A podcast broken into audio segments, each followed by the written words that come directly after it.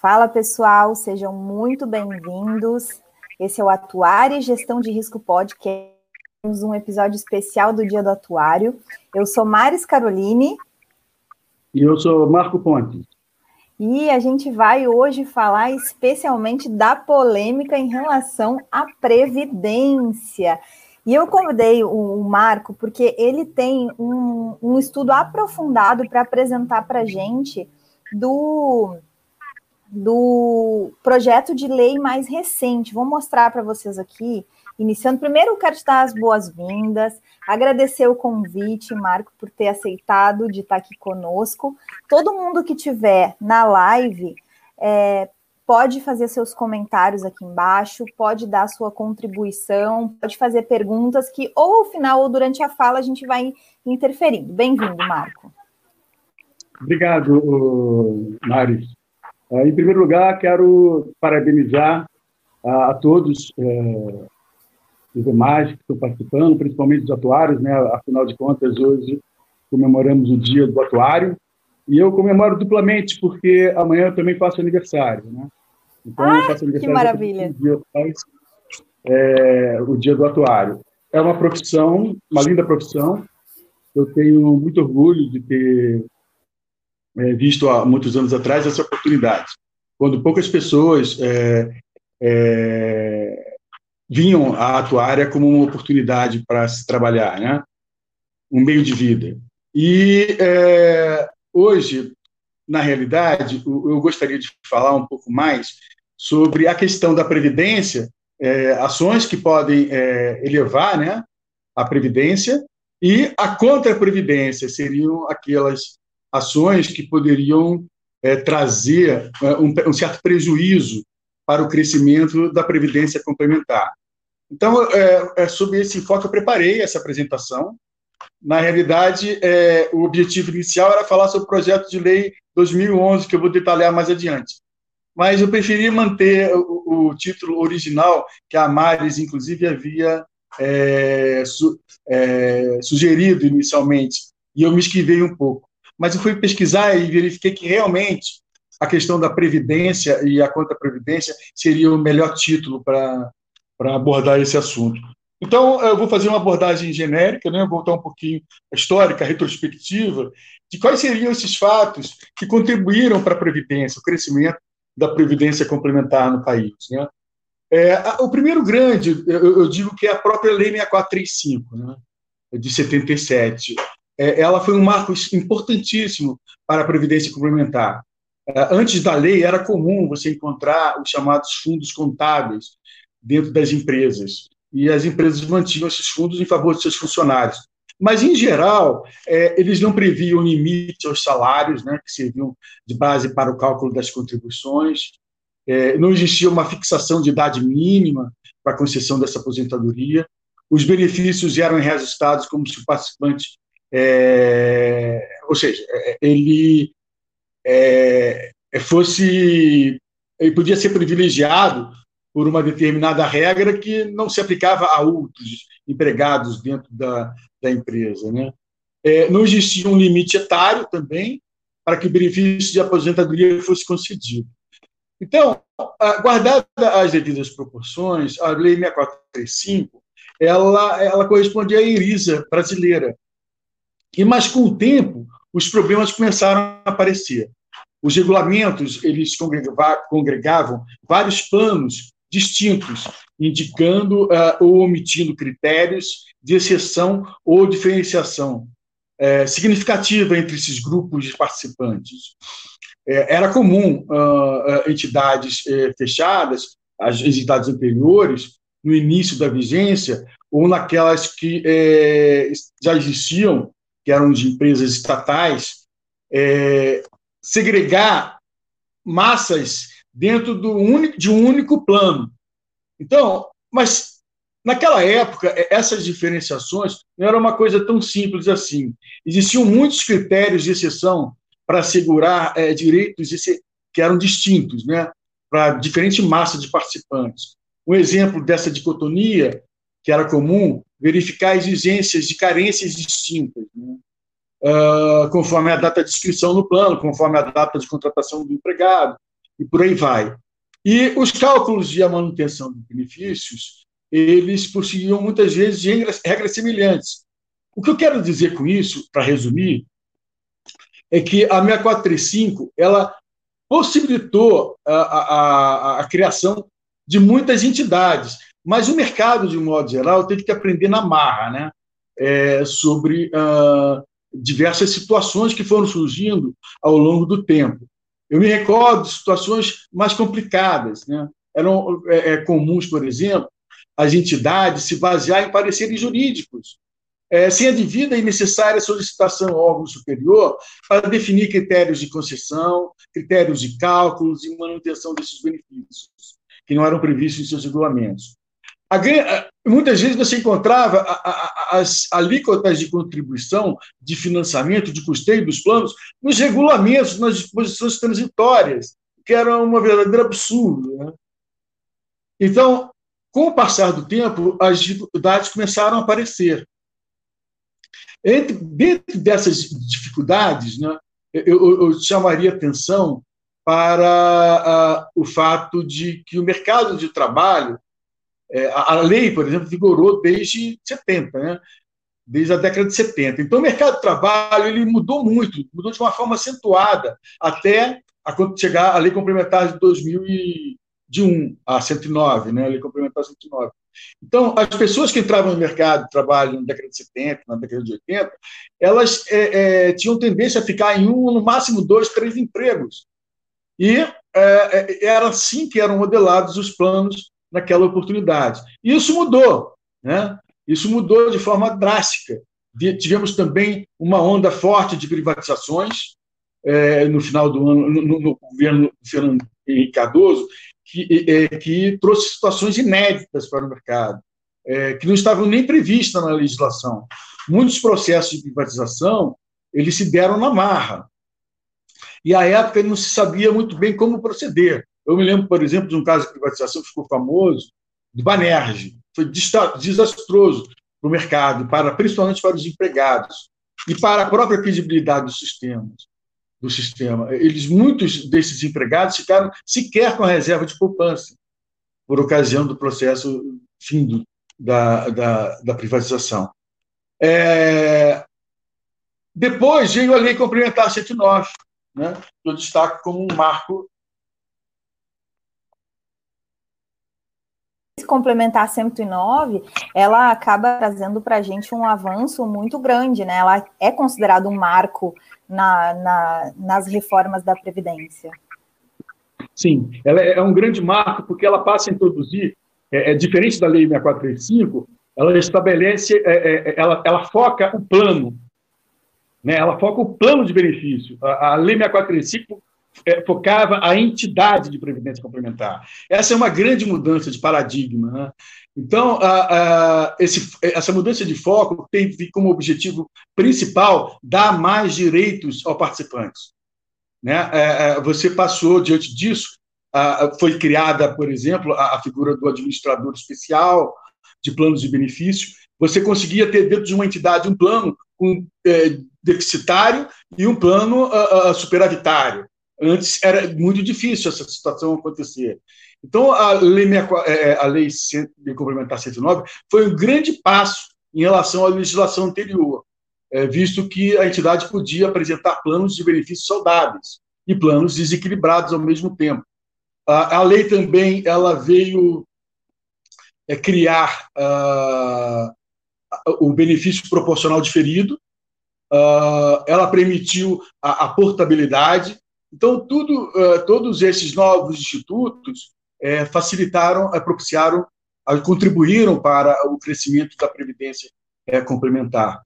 E, e ajudou muito. Né? E quando eu falo de benefício proporcional diferido, eu me lembro sempre do professor Emílio Recamonde, que foi uma pessoa que se empenhou muito, trabalhou muito, ficou bastante, desenvolveu bastante esforços para viabilizar é, a introdução do benefício proporcional diferido na legislação. Uh, então, depois disso, semana uh, passada, eu vejo também como um ponto, um ponto uh, um ponto importante, é, depois da lei complementar, é que é a imunidade tributária. Né? Isso, sem sombra de dúvida, contribuiria muito para o crescimento da previdência complementar. A ABRAP, no passado, entrou com ações judiciais, muitas empresas, muitas entidades também entraram, porque é, existe uma certa, uma certa compreensão é, por parte dos, uh, dos, dos, dos, que defendem o crescimento da previdência complementar da necessidade de permitir essa isenção tributária no, no período de capitalização, né, para depois vir a ser é, é, tributado no benefício. Mas é, essa, essa imunidade ela não veio, infelizmente. É, por conta é, é, disso, durante um período grande, né, as entidades, os exigíveis contingenciais de muitos fundos de pensão alcançaram valores bastante elevados. E essa questão vem se arrastando por décadas, mas ela foi esvaziada pelo fato do, da Receita Federal ter concedido uma RET é, e diversas entidades aderiram e reduziu significativamente o valor uh, das, de, de, da, o valor do, desses passivos contingenciais que estavam sendo discutidos na justiça. Mas até hoje nós não temos uma definição clara, mas é, eu digo que ela contribuiria muito para aumentar a participação dos fundos de pensão, o nível de significância de poupança interna no país. E depois nós temos também a reforma da Previdência, né, que é mais recente, da Previdência que já estava aparecendo nos tópicos aqui, mas dentro dessa linha histórica da Lei 6435, depois da 109 e a imunidade tributária, a gente chega na reforma da Previdência como é, outra parte muito importante, né? Sim, é, ela é importante, principalmente para nós atuais, porque ela vai propiciar a mudança de desenhos de diversos planos, né, que são hoje mantidos, uh, o próprio crescimento da Previdência complementar aberta, é, mas ela tem que evoluir muito ainda, a Previdência Complementar Aberta, para poder é, oferecer o planos, melhores desenhos de planos para, os, para o consumidor, de modo geral. Então, a reforma da Previdência dos é, a necessidade dos estados e municípios também constituírem seus fundos. Uh, isso vai, é, vai contribuir bastante para, o crescimento do nível de poupança interna, que é o que se quer. Né? Uhum. Mas, temos a, a, a, a chamada conta previdência. Né? Uhum. Né? A conta previdência e a primeira, a primeira, a primeira, é, a primeira coisa que me vem à memória é a imagem dos fundos de, do, dos chamados montepilhos, né? É, a gente não pode deixar isso de fora, a gente tem que lembrar sempre isso. Os maus exemplos são bons serem mencionados para não acontecerem novamente. Né? Então, eh, na década de 70, 80, aproximadamente 12 milhões de pessoas adquiriram esse tipo de plano. No entanto, essa experiência foi extremamente lesiva para esse grande contingente populacional, que se viam, quando precisavam, desprotegidos de qualquer proteção. E isso aconteceu por diversas razões. Uh, dentre elas, a inexistência de embasamento técnico, né, uh, técnico atuarial nesses planos, a ausência de acompanhamento técnico, a inexistência de instrumentos de controle e fiscalização, não havia uma regulamentação desses planos. Uh, a questão da, da, da, inflação, eh, não havia uma proteção contra a inflação. Os produtos também eram pouco transparentes, de difícil compreensão. Uh, também havia problemas com a, a, a, a, quem fazia a parte de comercialização desses produtos, né? normalmente era terceirizada, né? e isso trouxe muitos problemas para as entidades no futuro, é, posteriormente. Né? Os participantes desses planos contribuíam com uma mensalidade e, e os custos eram os mesmos, né? De, de, outros que entravam com outras idades, enfim. E o processo, é, por sua vez, de comercialização é, era terceirizado, como eu falei, e muitas vezes entregavam é, é esses, é, essa responsabilidade para empresas que não estavam preparadas para isso, ou profissionais que não estavam preparados para isso. Uh, estratégias de vendas equivocada, que consistia na utilização de artifícios para que uh, uh, fosse vendido mais e pouco atenção fosse dada à questão dos direitos dos participantes. Muitos deles, eh, quando chegava a oportunidade do resgate, eles resgatavam valores que não tinham nenhum significado monetário, em função das perdas inflacionárias que ocorreram ao longo desses anos. Então, é, foi uma catástrofe, uma catástrofe. E durante muitos anos, durante muitos anos, esses planos é, ficaram, a, má imagem ficou para o mercado, uh, superar essa, é, essa marca que negativa. Se você vem do Sul, isso era muito comum. Se você perguntar para o seu avô, você vai, vai ver que ele, de uma forma ou de outra, ele foi enganado por esses planos. É, esse, ah, essa é a verdadeira percepção de quem teve, né, é, participou dessa época dos e essa experiência de ter sido enganado por conta da, da, da de ter, ter, sido corrompido é, em relação e, e, se refere a esses movimentos que a gente teve na economia, né?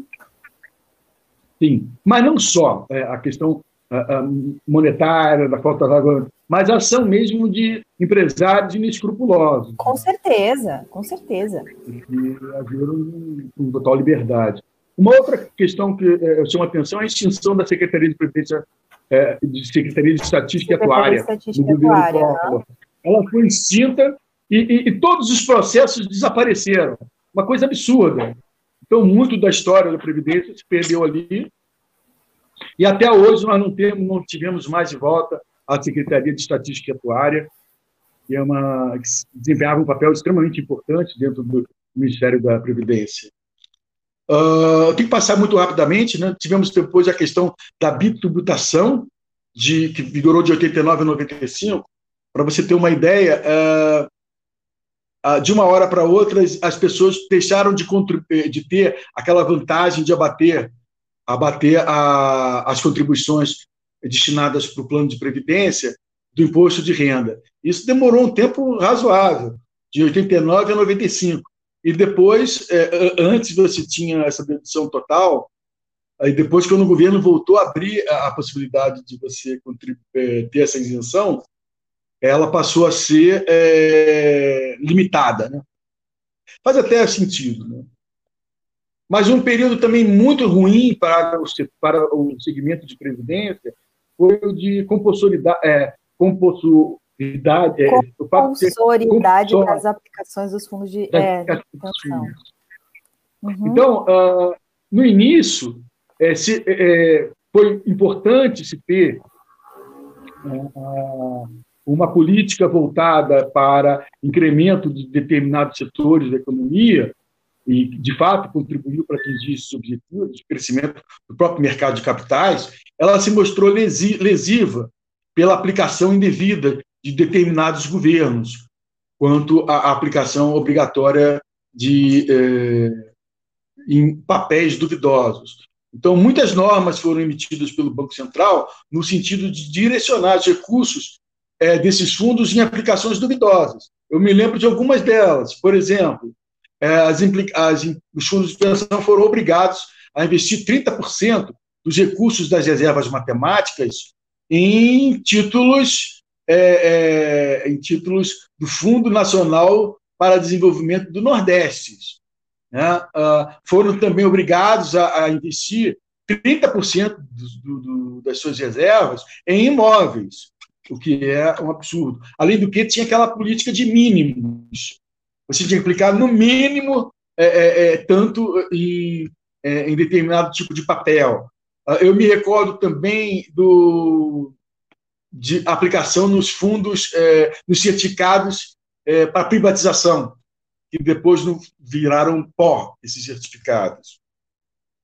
Então, tivemos esses aspectos negativos.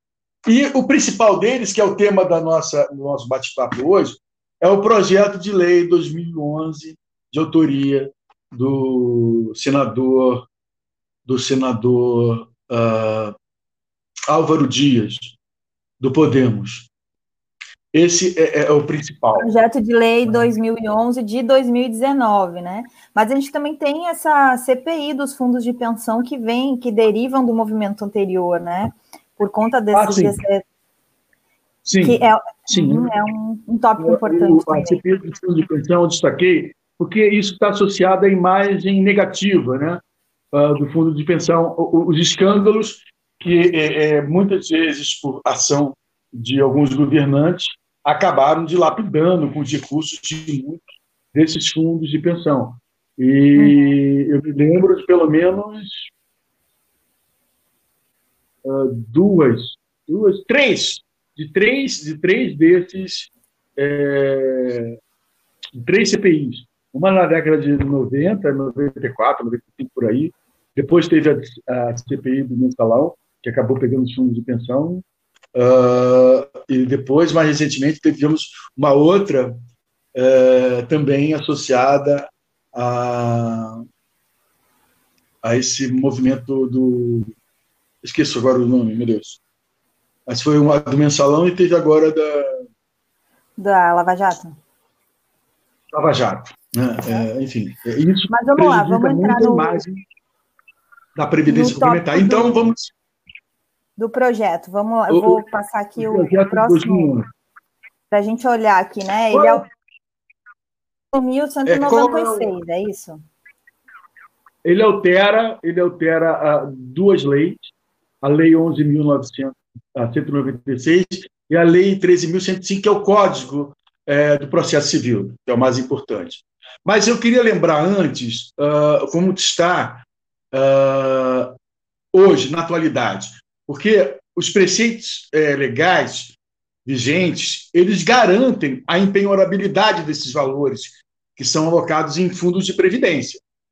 Então, se a gente for no artigo 833, é, na prática, o, o, o entendimento do legislador é que a, a constrição né, desses valores afronta o princípio da dignidade, porque ele associa o fundo de previdência ao pagamento de uma, um benefício de renda que vai ser responsável pela subsistência do uh, a subsistência da pessoa que contribui para o plano de previdência. Então essa que foi a ideia original do legislador. Isso está bem claro no artigo 833 do Código uh, de Processo Civil, Processo Civil, CDC. Né? Então, ele diz lá que é, os valores acumulados na Previdência privada são totalmente desempenhoráveis, não apenas por comparação com a aposentadoria, mas por ter como destinação o sustento do benefício de sua família. E então seria enquadrada, a, a Previdência privada é enquadrada como um bem empenhorável. Mas aí, uh, mostra Mostra o próximo slide. Vamos, vamos para o próximo. Só um segundo aqui. Aí, exatamente. É.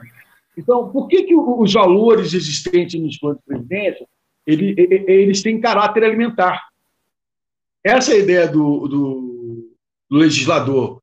Então, é, ele, é, ele não deveria ser, a princípio, objeto de penhora ou de sequestro por parte, seja lá, de, principalmente de uma instituição financeira. Então, os recursos que uma pessoa guardou, ele, ele, ele seria para o seu grupo familiar, para a sua subsistência. E seria um, um fundo de previdência. Isso aqui é, é, sempre aconteceu. As duas grandes mudanças, ele não mexe nisso, no, no artigo 863, nem no artigo 78, 84. Ele vem mexer no artigo 85, que passa a ter essa redação. É, eu não consigo ler aqui, eu não consigo ver. O que está em negrito é que foi introduzido. Tá? Uh, deixa eu ver se eu tenho aqui. Você pode repetir o que está em negrito?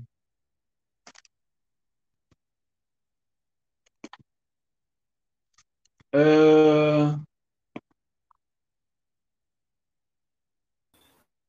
uh... em negrito lá para gente. Eu não sei.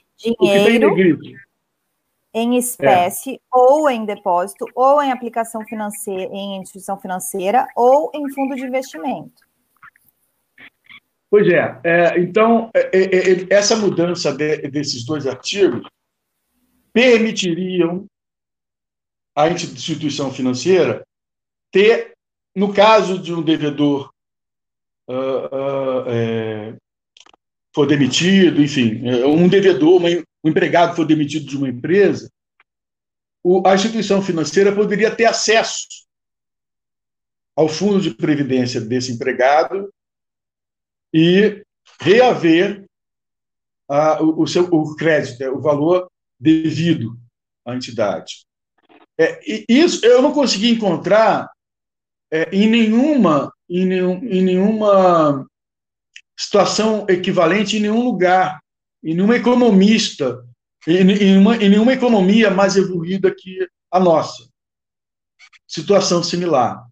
Os benefícios da Previdência, eles sempre são protegidos, até porque ele tem uma importância fundamental. Ele contribui para uh, o, o, o, aumento da poupança interna do país.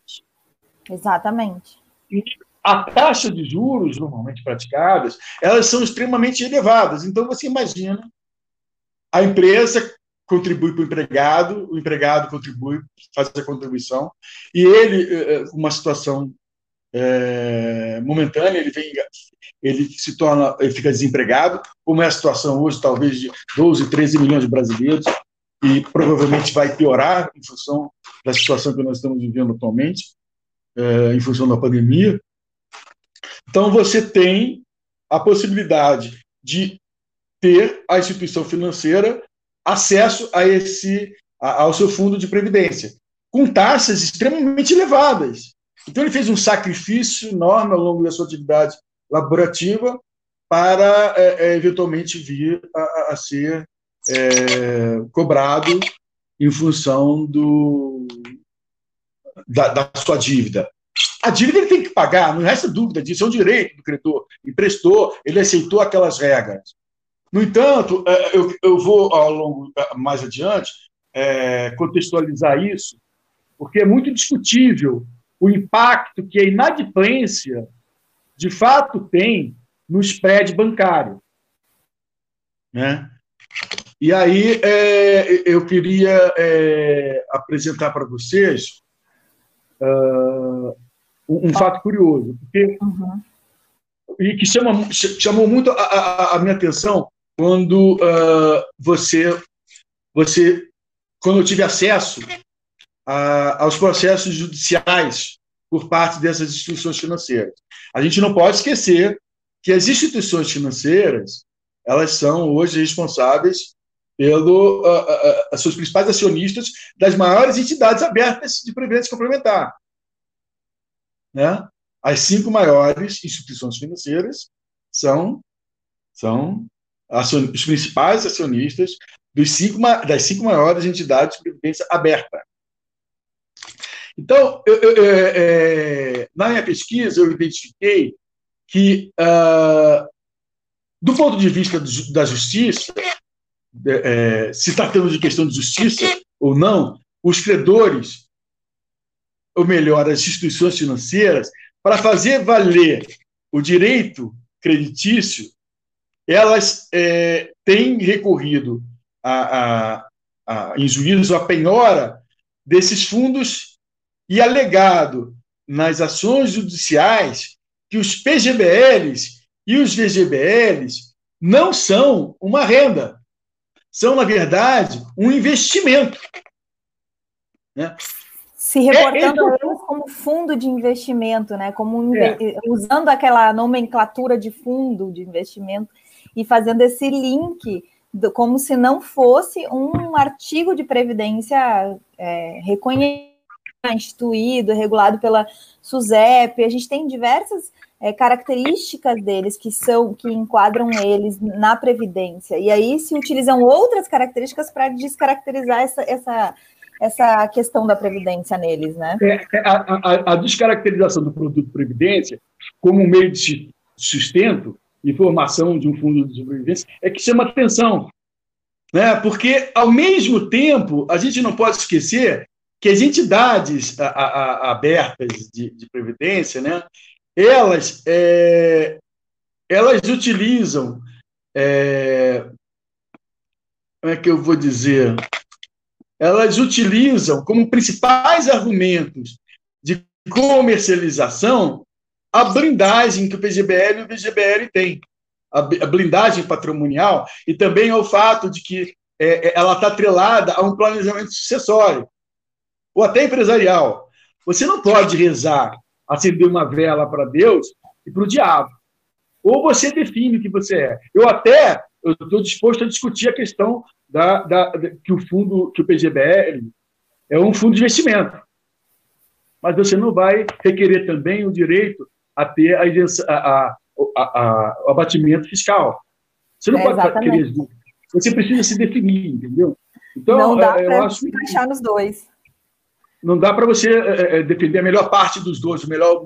Eu, eu gostaria é, aqui que nós, como atuários, nos posicionássemos, porque isso é, é, seria importante para nós. Eu, eu chamo a atenção de que isso está voltado hoje apenas para as entidades abertas, os fundos de previdência, PGBL, e os fundos de seguro do VGBL. Ela uhum. não afeta uma entidade de previdência complementar fechada. Mas isso não quer dizer que ele conseguindo viabilizar esse projeto, amanhã ou depois, ela possa ter acesso também à reserva matemática do, do participante e um fundo fechado de previdência. Né? Então, Exatamente, é, eu... a gente tem que fazer esse papel de antever essas situações, porque dado que eu alcancei a primeira parte, é, é, natural, eu consigo, por natureza ali jurídica, eventualmente, de classificação do porquê que a coisa foi feita e, e entender aquilo ali como um montante, uma reserva, que é acessível numa penhora, né? Então, é. é realmente esse o nosso papel de, de, de colocar, explicar, entender cada um dos casos e saber que o próximo, qual é o próximo passo e atentar, olha só, mas o próximo passo é esse, é fundo, é fundo de pensão, né, entidades fechadas. Hum, é totalmente conveniente esse, esse, esse posicionamento. É, mas é, é, é importante, eu penso que é importante nós fazermos um trabalho voltado para isso, pelo IBA, para chamar atenção, porque é, o entendimento que eu tenho é que a, a equipe do Álvaro Dias foi mal assessorada. Foi muito mal assessorado e é, é, nessa questão em si. Pode ter havido até a maior boa intenção deles, mas eles estão é, mal assessorados nesse ponto. E uma outra coisa, eu gostaria de ter também, o, saber o ponto de vista da FENAPREV. A FENAPREV deveria se posicionar. Você vai entrar numa questão de conflito, porque não podemos esquecer que uh, a entidade aberta do Itaú, a entidade aberta do Bradesco, tem por trás é, o Banco Itaú, o Uribanco, o Banco Bradesco, enfim. Mas é, não, a FENAPREV não é composta apenas dos grandes bancos, das grandes entidades abertas. Lá tem outras entidades que também interessam esse ponto, é, que, é, que tem interesse nesse ponto, como são aquelas que não são ligadas a banco. Então, seria bom também um posicionamento da, da FENAPREV a respeito disso, e da ABRAP, porque a ABRAP desempenha é, claramente um papel de defesa do, de, dos, dos, dos participantes dos fundos fechados. Exatamente. Agora, você separou também o artigo 833, e em especial o parágrafo 4, falando dos vencimentos, os subsídios, os salários, as remunerações, os proventos de aposentadoria e pensão, como as quantias recebidas por liberdade de terceiro destinadas ao sustento do devedor da família, os ganhos, enfim, que é a próxima que está ressalvado no parágrafo segundo, né? O parágrafo segundo faz. Sim, eu, falei, eu, eu, falei muito rapidamente sobre eles, mas o foco principal seria é, que ele está equilibrar, é, é, é, associado à questão do salário, a sobrevivência dele. Por isso que eu passei rapidinho. Eu passei bem rápido. A, a sobrevida do, a subsistência do, da, da pessoa, né? É, então, isso está garantido. Ele nem é proposto de mudança. Não está vendo, não se discute aí. A, a, a, o projeto de lei nem propõe mudança desse item. Uhum. Ele propõe, mais adiante, é, a criação do, do, do, a colocação de um inciso para permitir a utilização do fundo, porque só existe uma situação em que ele é penhorável, uhum. é para pagamento de, na lei hoje, para pagamento de pensão alimentícia. Sim. E agora, com o, o, o 835, ele está aumentando isso. Não só para, para pagamento de, de, de pensão alimentícia, também para a questão de empréstimo, como garantia de empréstimo. Uhum. Então, basicamente, mas, Jim, você ia falar alguma coisa? Aí, não, não, ia comentar já para a próxima, a próxima alteração na Lei 1196, que aí a gente tem uma alteração no artigo 78, que foi destacado, para comentar sobre ele em relação às falências, à liquidação extrajudicial de entidade aberta de previdência complementar. sempre está protegido, né? Você, é, quando, quando uma entidade aberta, por exemplo, quebra, as provisões matemáticas lá, que são os compromissos, isso é inalienável, isso aí você não pode é, meter a mão. Você não pode, você não pode é, é, é fazer, você tem que fazer aquilo que fica destinado à, à, pessoa em si que contribuiu para o plano. Então, é, isso aí é, é, uma outra, é um outro argumento de defesa para que os, esses valores não sejam penhoráveis. Né? Exatamente. Eu queria pular já, porque fica, passa a ser mais difícil, a gente ir para o slide.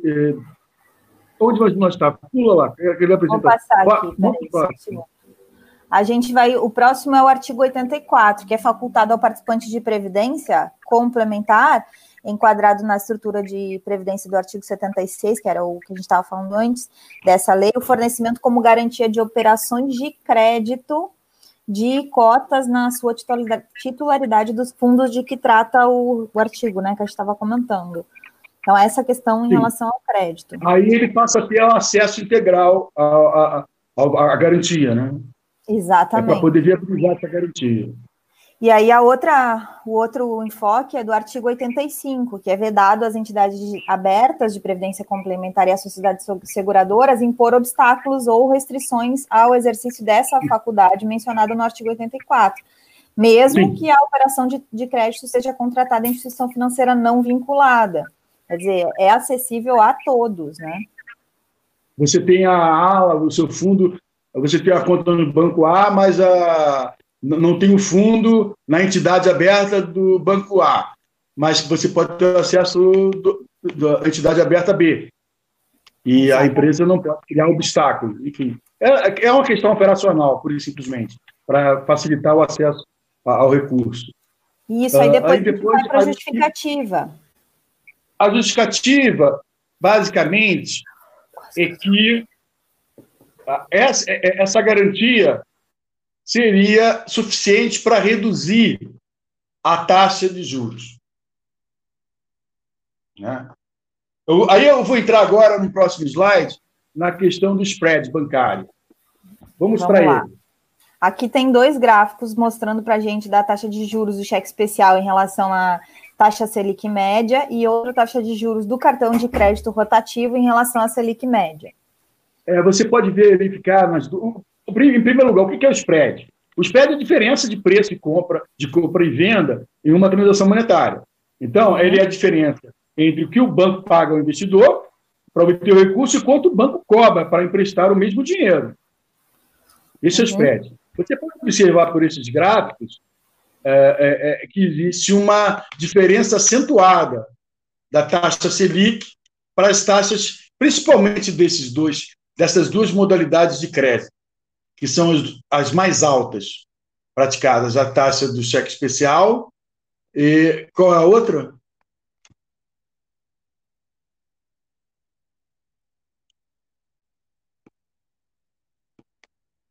Qual é a outra? Em relação, em relação aos juros do cartão de crédito.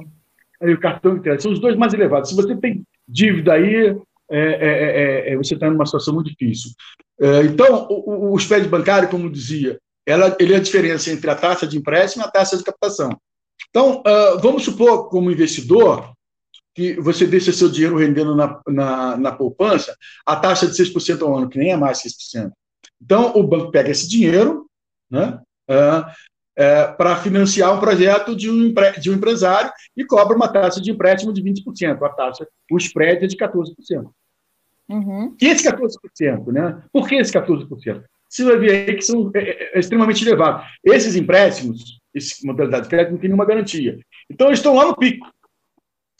Exatamente. São, são extremamente elevadas essas diferenças. E o Brasil é o segundo maior, é o segundo país com maiores taxas de spread. É, e são em todas as áreas, né? Eu vou mostrar o próximo slide aqui, para que já tem os gráficos em relação é, a. Mas é, é, eu queria falar um pouquinho dessas. Volta no outro. Ah, tá. Uhum. Essas duas são as mais então, é, elevadas, é, né? Cheque especial e cartão de crédito rotativo. É, ela, ela, é alta porque, segundo a lógica do banco, ele está correndo o risco de crédito, que ele, esse spread, ele, ele serve para cobrir é, é, o que, aliás, o que acontece? É, segundo a lógica do banqueiro, por conta do risco de crédito que ele corre, ao liberar esse empréstimo, ele precisa cobrar um juros alto, que é calculado a partir de variáveis, como taxa de inadimplência, custos administrativos, uma série de outros é, é, itens que a gente vai falar mais tarde. Então, os bancos também precisam ter um lucro né, com essa externalização. Senão não vai valer a pena ele trabalhar com, essa, com, com empréstimos. Então, qual é a composição dos créditos bancários?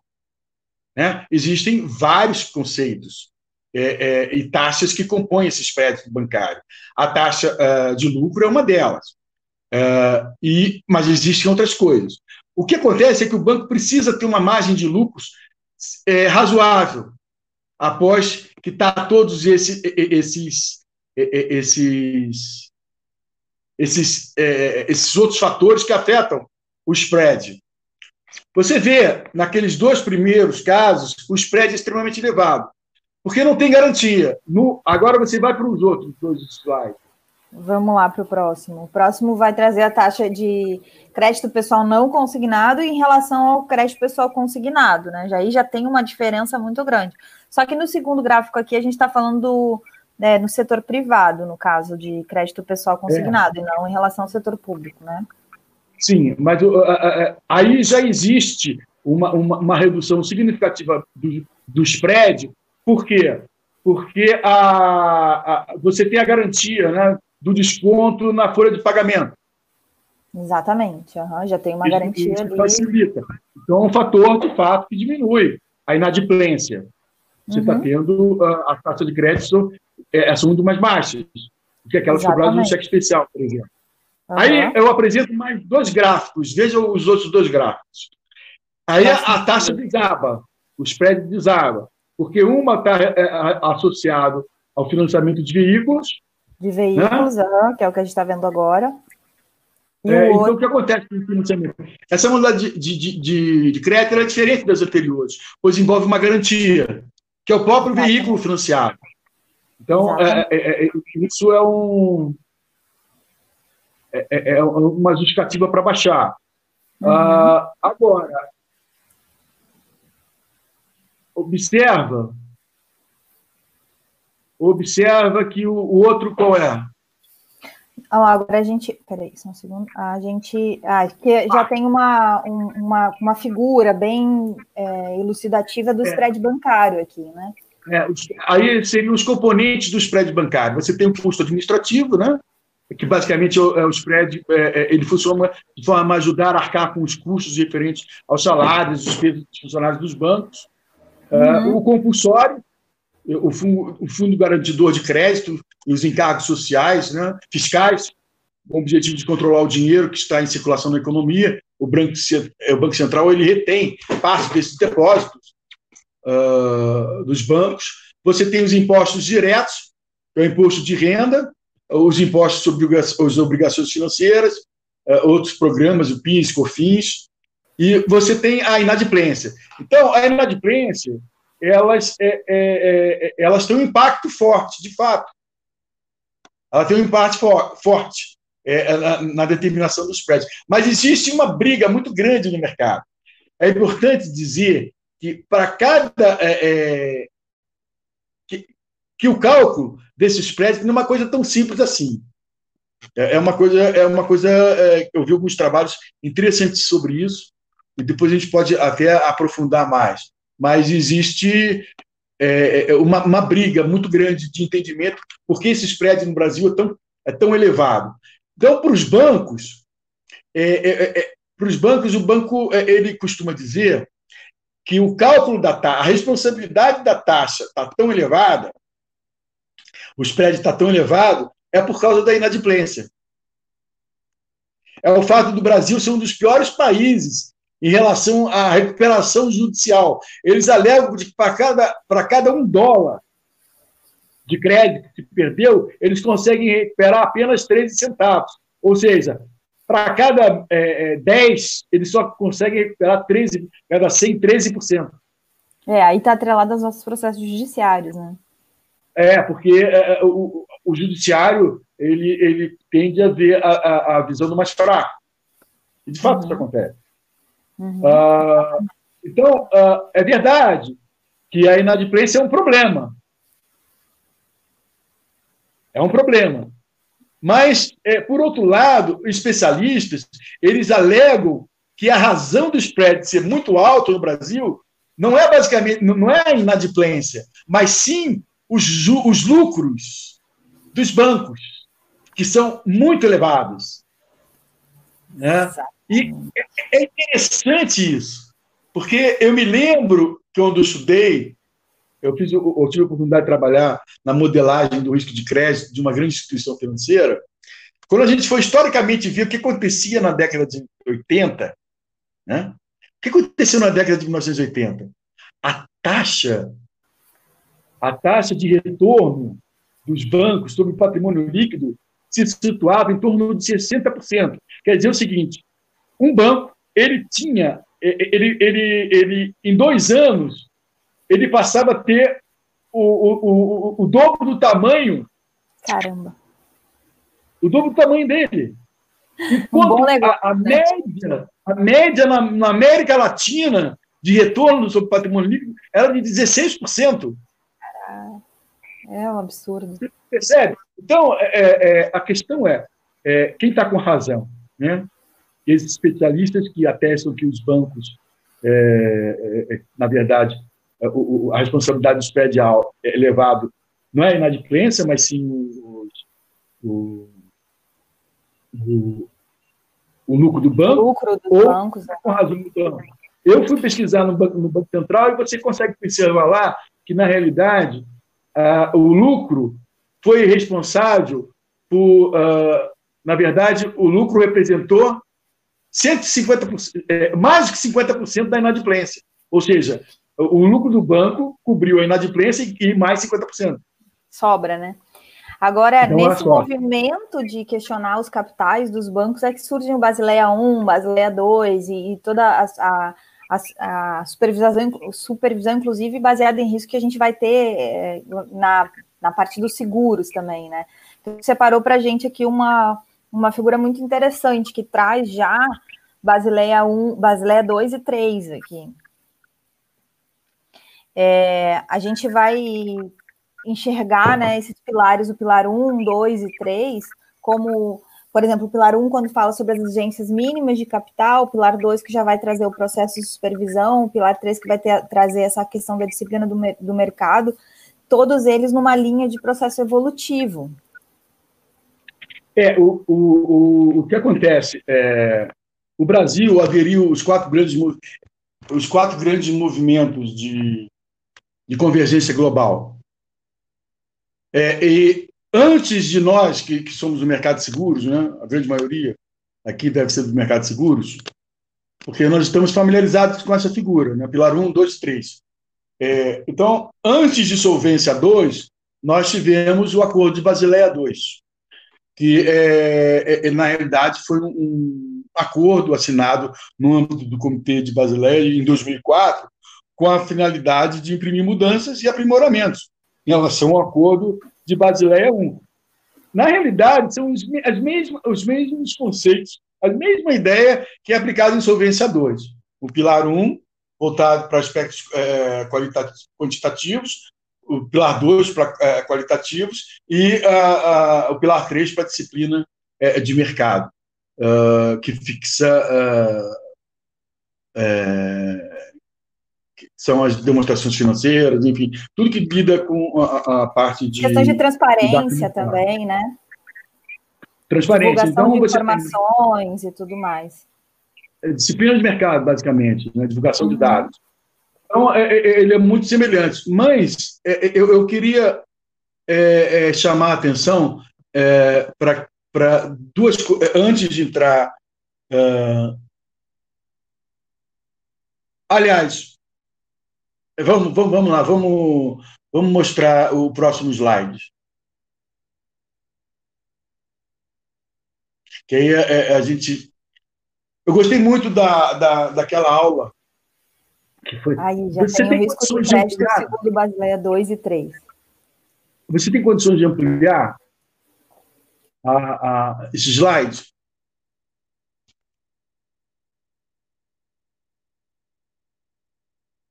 Dessa é forma, máximo. agora ele está na, na, na, tela inteira de quem está assistindo em, em, full screen. Uhum. Para a gente aqui acaba que não aparece, mas para quem está assistindo aparece a tela inteira. Tá. Olha, se você for verificar, uh, na semana passada, a sua live teve a participação do professor Thierry, né? Isso. Então, é, é, aproveitando aquela, aquela, aquela, aquela apresentação que ele fez, eu modelei, eu fiz essa apresentação aqui para representar o, o, o, o, risco de crédito. Né? Uhum. Para nós, para o mercado de seguros, o, risco mais importante, né, que pode trazer maior preocupação, que tem mais impacto, é o risco de subscrição. Porque se você Exatamente. precificar errado, você leva a seguradora, você quebra a seguradora. Uhum. Mas para o mercado bancário, instituição financeira, é, é o risco de crédito. Porque se você emprestar errado, né, você também pode levar o banco a quebrar. Então, a, a, nesse gráfico aqui, você vai ver, é, a gente vai lembrar que, de um modo geral, no, o mercado, no, o mercado de seguros, o mercado de previdência, o mercado de saúde, o mercado bancário também, eles sempre se basearam em modelos determinísticos. E os modelos determinísticos eles trazem um grande risco, né? o grande risco de ruína. 50%. Você joga a moeda para o alto, você tem 50% da cara ou coroa. Exatamente. Então, a, a, a, o, o, no banco, numa seguradora, a mediana, a moda, a média, elas são cobertas pelas provisões técnicas. São os chamados eventos esperados. Uhum. Você prevê que numa seguradora que vão morrer tantas pessoas no ano que vem. Você prevê que vão é, é, ser, é, vai perder tanto de recursos com seguro de automóvel. Então, Exatamente. isso está dentro da provisão técnica, é média. Sim, Mas tá existem, eventos, existem eventos que podem levar a, a seguradora ou a instituição financeira a quebrar. São chamados eventos inesperados. E isso não é mais coberto por provisão. Isso tem que ser coberto por capital. São chamados capitais adicionais, por risco, é por, por no banco, por, de crédito operacional, uh, crédito operacional, mercado, liquidez. E nas seguradoras, são a mesma coisa. Então, a ideia aqui é, é, é, é mostrar que é, é, existe um mercado muito grande para que atuários também possam participar na indústria financeira, na indústria financeira com seus serviços. Essa, basicamente, é, é a maior, a maior é, contribuição que eu penso que poderíamos é, ter do uhum. atuário aí. Porque a gente fala, sempre quando a gente fala em atuário, a gente tem se, tem se colocado muito na, na, na atuação nos, no, nas frentes, diria que tradicionais, previdência, é, mas o instrumental para calcular esse tipo de risco de crédito é o mesmo que a gente usa na, na, é, é seguradora, porque é a quantidade de evento e tamanho do evento. Então a gente ao modela de, você, de forma muito parecida. Ao invés de você pensar em prêmio, em prêmio emitido e sinistro, você tem que pensar em, em probabilidade de perda, é, é, em, em, você tem que pensar em o impacto dessa perda, né? Quanto está se perdendo? Então, são coisas. É, a, a, a, a, perda, o, eles chamam LGD, né? A perda. É, é, e aí, LGD, esses modelos, esses modelos de distribuição, eles, eles são similares, né? Se a gente for precisar ir é, falar na, na, na, na, perda que nem está tá aí no gráfico de inesperada, né? Onde a gente vai ter o capital cobrindo, a gente tem, pode usar os mesmos modelos que estavam na live anterior de simulação e tudo mais, inclusive de cevar, né, perda esperada dentro de um percentual acima. Então, os modelos são os atuariais também utilizados para risco é, de crédito. É, para você ter uma ideia, no mercado de seguros, o intervalo de confiança, o VAR, está em 99,5. Uhum. Né? Ou seja, de cada mil sinistros, de cada mil sinistros, cinco podem levar a, a, a entidade a uma situação, a uma situação de, de quebra. No mercado bancário, bancária, esse intervalo sobe para 99,9%. Então, de cada mil empréstimos que o banco cede, mil, um pode levar à quebra. Então, uhum. são mais riscos, diria assim. E, de Exatamente. fato, faz sentido. A gente tinha, acho que estamos se encaminhando agora aqui para o final, né?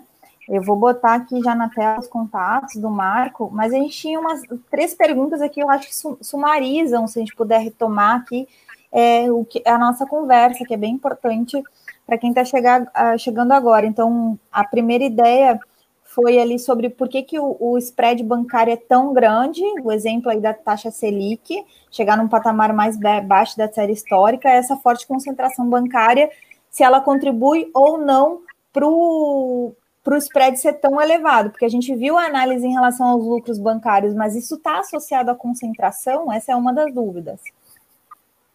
É, veja bem, a inadimplência, de fato, é, ela, em parte, ela é responsável por parte desse custo. É, eu vi, eu cheguei a me deparar é, com situações onde a cada 100 reais ela é, ela é responsável, a inadimplência, por 21 é, reais. Né? para cobrir a inadimplência. Então, uhum. nós aqui voltamos ao ponto que destaquei já anteriormente na apresentação. De um lado, as instituições financeiras alegam que a inadimplência é a maior responsável. E, por outro lado, você vê uh, os, os, especialistas, os outros especialistas, defendendo que é o lucro dos bancos que tem maior peso, uh, mais, muito mais peso que a inadimplência. A questão da concentração bancária é um bom ingrediente para você apresentar. Por quê? Porque isso nos remete a uma questão, é, é, é, a uma outra questão muito importante. Está associada ao modelo de supervisão prudencial. Eu vou fugir um pouquinho, mas é, vai fazer sentido. Né? Uhum. Ela está associada modelo é, prudencial que o Brasil optou por seguir. Então, tanto o Banco Central, a Comissão de Valores Imobiliários, a SUSEP, a Previc, Previc menos, mas a INS agora também está seguindo nesse caminho. O fato é que a supervisão providencial trouxe grandes benefícios para o mercado. Então, ele, ela deu mais, deu mais robustez para o mercado, ela aumentou a tecnicidade para essas indústrias, né, e etc. Mas também trouxe problemas, muitos problemas colaterais.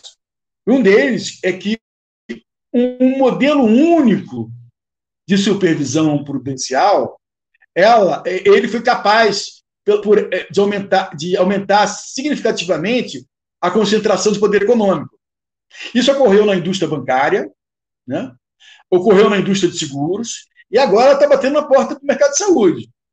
É, veja bem, eu não sou contra o modelo de supervisão prudencial. Sou contra que ele seja o único modelo. Nos preceitos de solvência 2, você que tem estudado bastante sobre isso, você vai lembrar que existe um gatilho para você fugir desse rigor todo, que é o princípio de proporcionalidade. Então, em termos sintéticos, o princípio de proporcionalidade, se, ele se baseia na ideia de que toda e qualquer medida de regulamentação, supervisão ou fiscalização não deve ir além do necessário e do apropriado para atingir os seus objetivos sociais.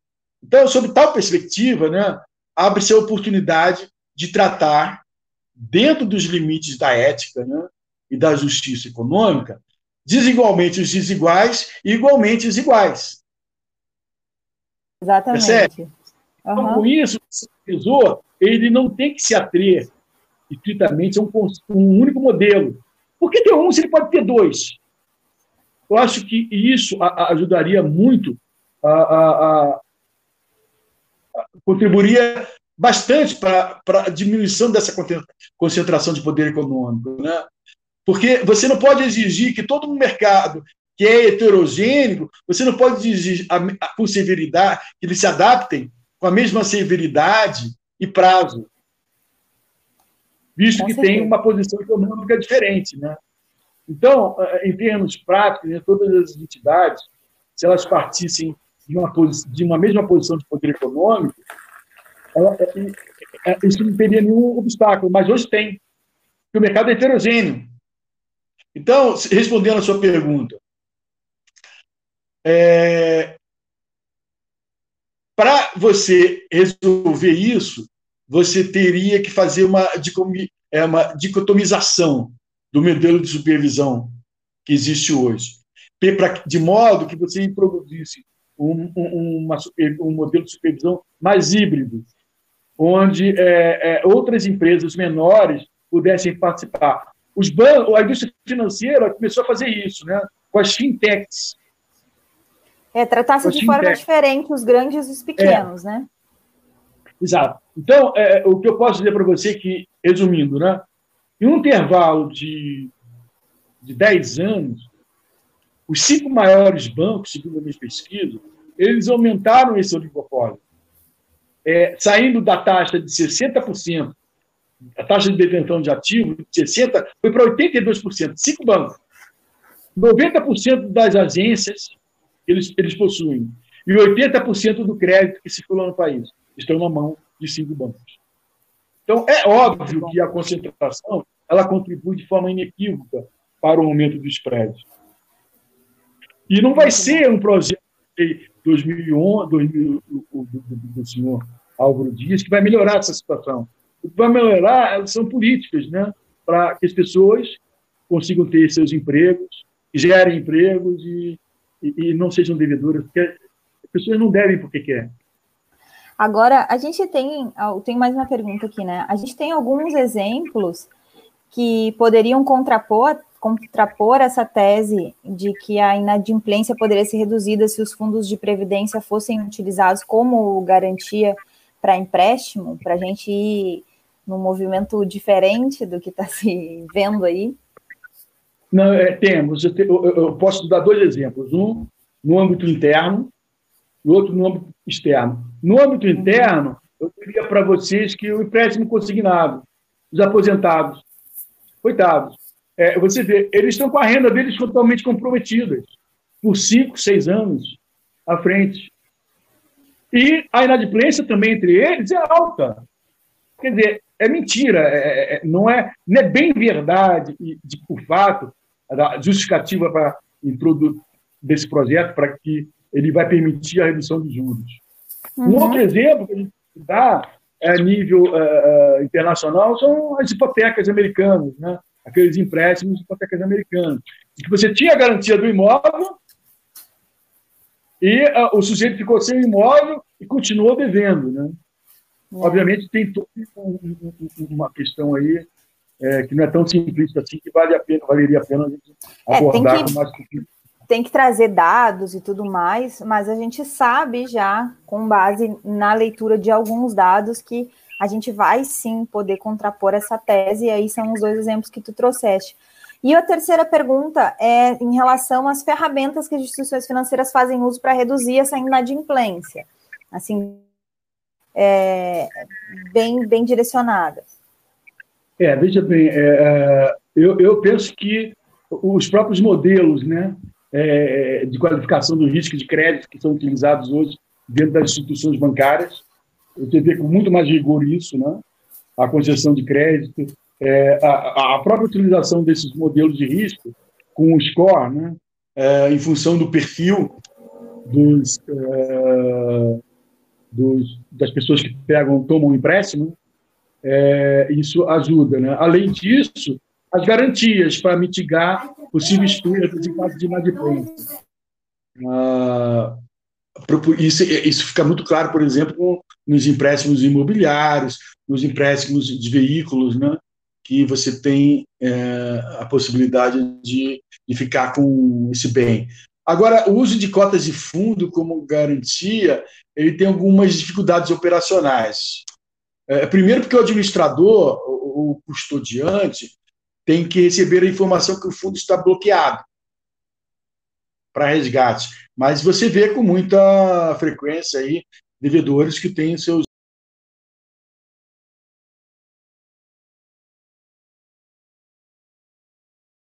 É, é, é, e a instituição financeira vai lá e, e saca o fundo dele.